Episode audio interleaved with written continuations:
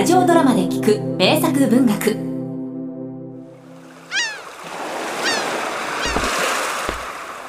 おやお前さん一人かい。子供だけで何をしに行くんじゃ？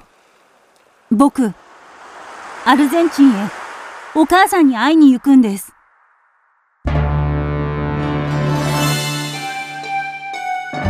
母を訪ねて三千里エドモンド・デ・アミーチス。5月。バラ色の朝。イタリア・ジェノバ生まれの少年マルコはおよそ1ヶ月の船旅を終えアルゼンチンの首都ブエノスアイレスに着きました。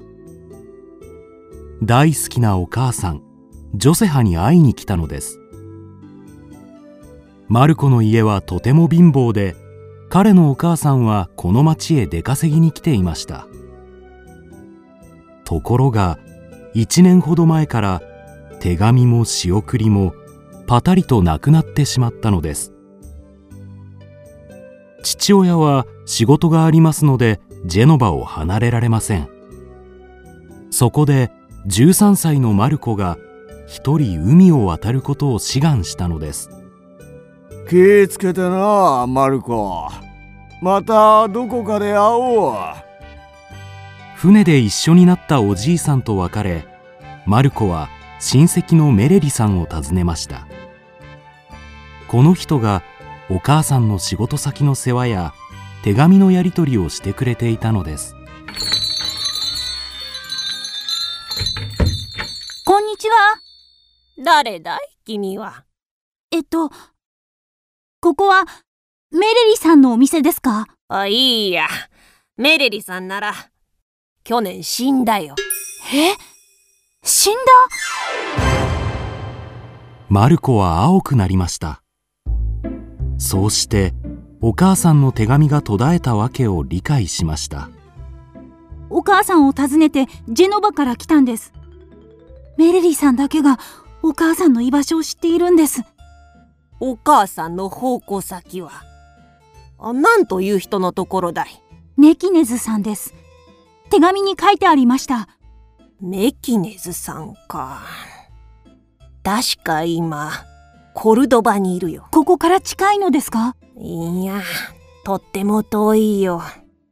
数百マイルはある。マルコはがっくりと膝をつきました店の主人は哀れを催しマルコを椅子に座らせましたそして机に向かって手紙を書き言いましたこの手紙を持って、ボカに行きなさい。歩いて2時間ぐらいで着く。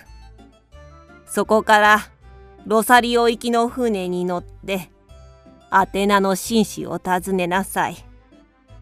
彼ならきっと、コルドバまで案内してくれる。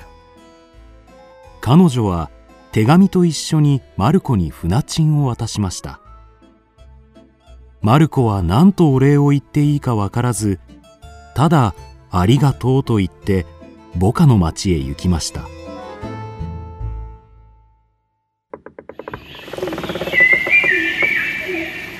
わー大きくって不気味な川だな岸にも見たことがない植物ばっかりだ。うわ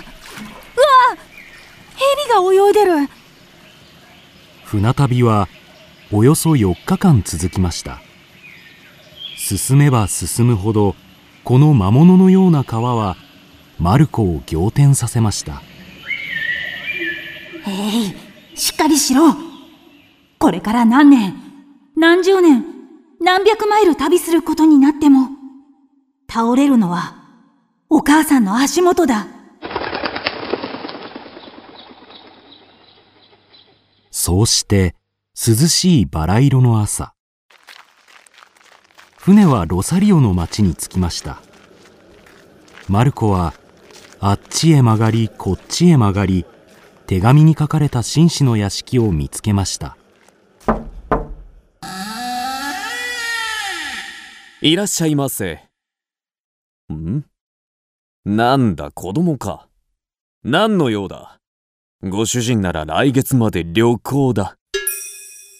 屋敷から出てきた執事はとても意地の悪そうな男でした彼はぶっきらぼうにマルコを追い返しましたそんな手紙を見せられても俺にはどうしていいかわからんそんな。僕はイタリアから来ました。一人ぼっちです。助けてください。えいお前のような奴は大勢いる物乞いならイタリアでやるんだなあ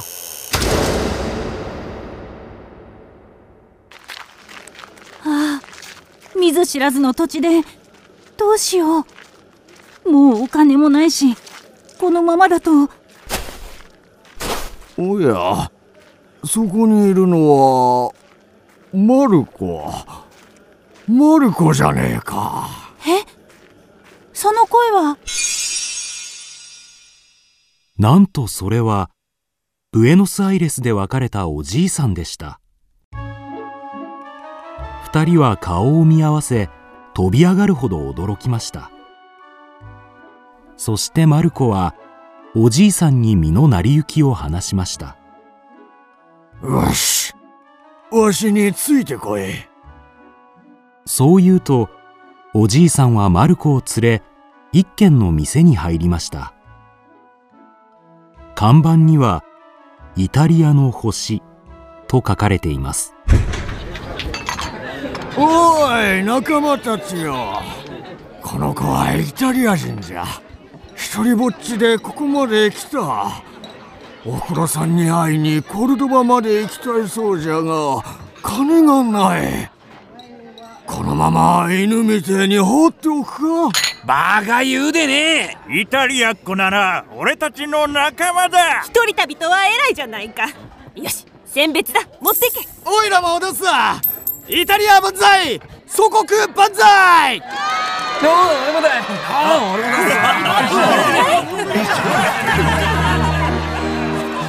皆さん、ありがとう。ありがとう。マルコは感激のあまり言葉を失いました。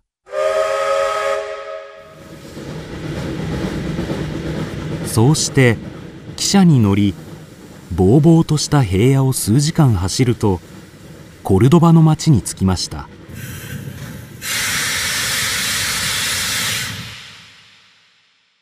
マルコは客車から飛び出すと駅員にメキネズさんの住所を聞き大急ぎで通りを走りました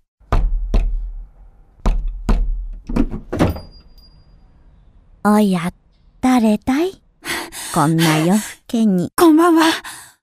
メキネズさんのお宅は、こちらでしょうか？あ、メキネズさん。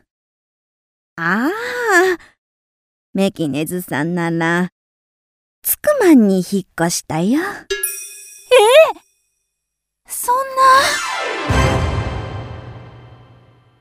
マルコはがっかりして立ちすくみましたですがこみ上げる情けなさを押しとどめ尋ねましたその、つくまんというのは、遠いんですか？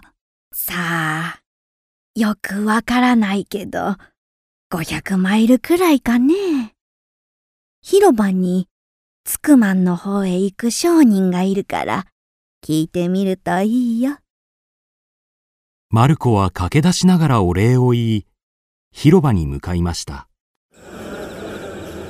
そこでは大勢の男たちが麻の袋を背負い荷車に積んでいましたマルコは棟梁らしい口ひげの男に話しかけましたお願いです。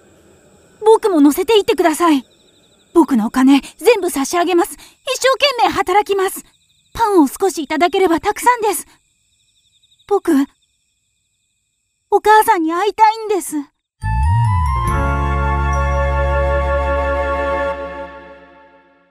ああかわいそうなマルコですが彼は知りませんでしたその頃彼のお母さんもまた深い悲しみの中にいたことを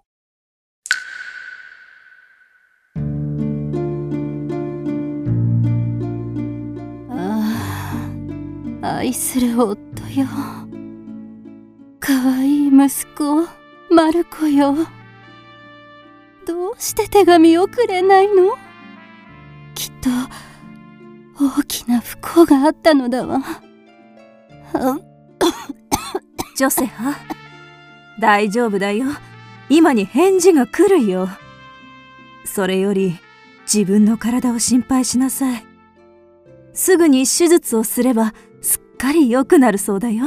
いいえメキネズさん。手術は結構です。生きていても仕方がありません。息子たちはもうこの世にいないのです。わあマルコ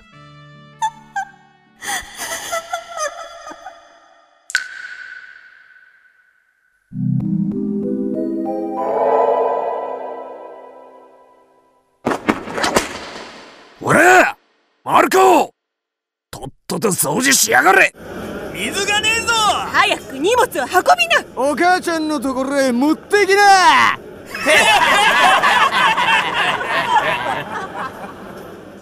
一方その頃マルコは商人たちに奴隷のようにこき使われていました。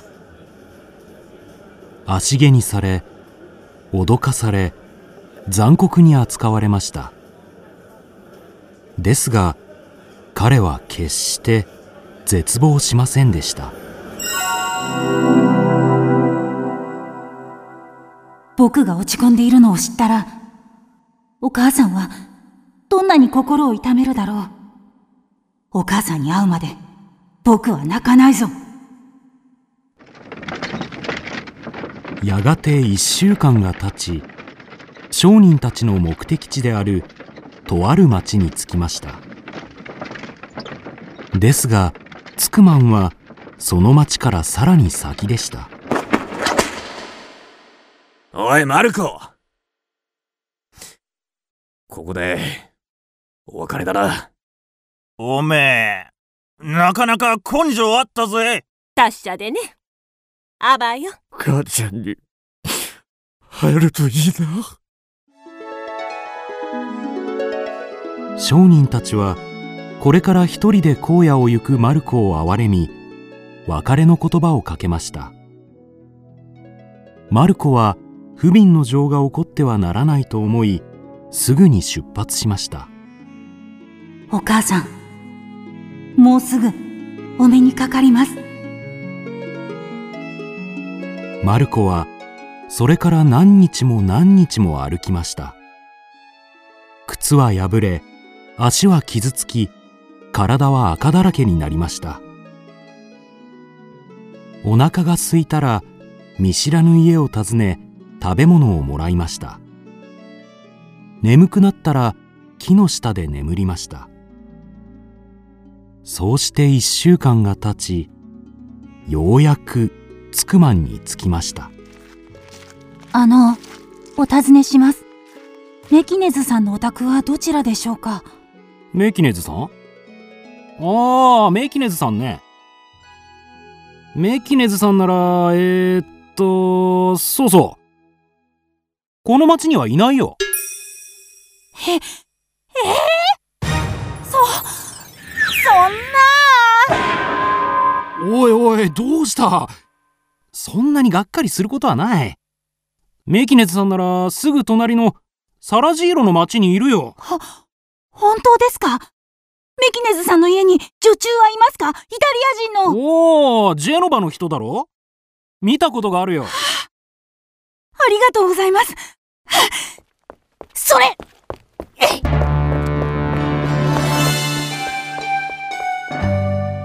それを聞くや、マルコは元気100倍。すぐに立ち上がり、通りをかけ、橋を渡り、サラジーロの町へと急ぎました。おやこんな夜中にお客さんだ。はいはいどなたですか？まああなたは？まさかたった一人でここまで？さあお上がりなさい。早くこっちメキネズさんどうしたんですか？どなたかお客様でも？やっと。やっと会えた。神様こんな奇跡が。お母さん。マルコ夢ではないんだね。本当にお前なんだね。そうだよ。僕一人で来たんだよさんに会いに来たんだよ。マルコ。ど どうしたの？お母さん。いいえ。大丈夫だよ。メキネズさん。一生のお願いです。お医者様を呼んでください。手術を受けさせてください。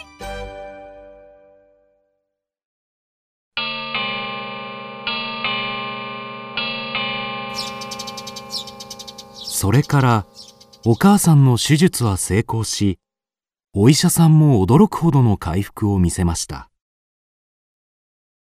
マルコはメキネズさんの足元にひざまずき涙を流して言いました。ありがとうございます。僕の大切な大好きなお母さんを助けてくれて。いいえそれは違うわ。お母さんを救ったのはあなたよ。あなたこそ本当の英雄だわ。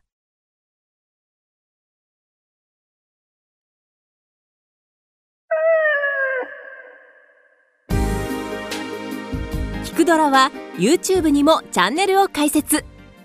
チャンネル登録お待ちしています。そして Twitter で独り言をつぶやいています。詳しくは公式サイトからどうぞ。